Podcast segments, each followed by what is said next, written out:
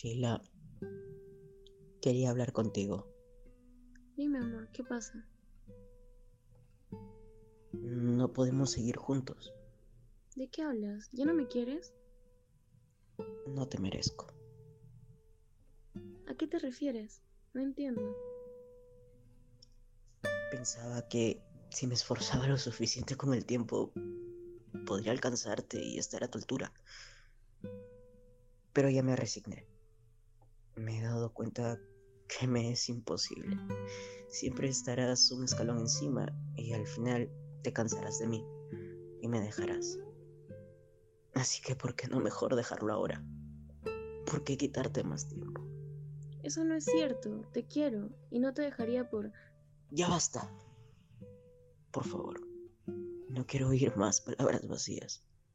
Sé que sucederá en algún momento.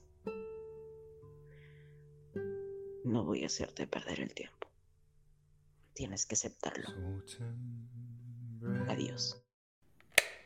La baja autoestima causa sufrimiento e impide lograr muchas de nuestras metas o deseos. Recuerda que cada uno de nosotros somos únicos y originales. Para querer y dejar querernos, primero tenemos que querernos nosotros mismos. Este es un mensaje del podcast Sónica Vox en colaboración con estudiantes de la carrera de Ciencias de la Comunicación de la UNT.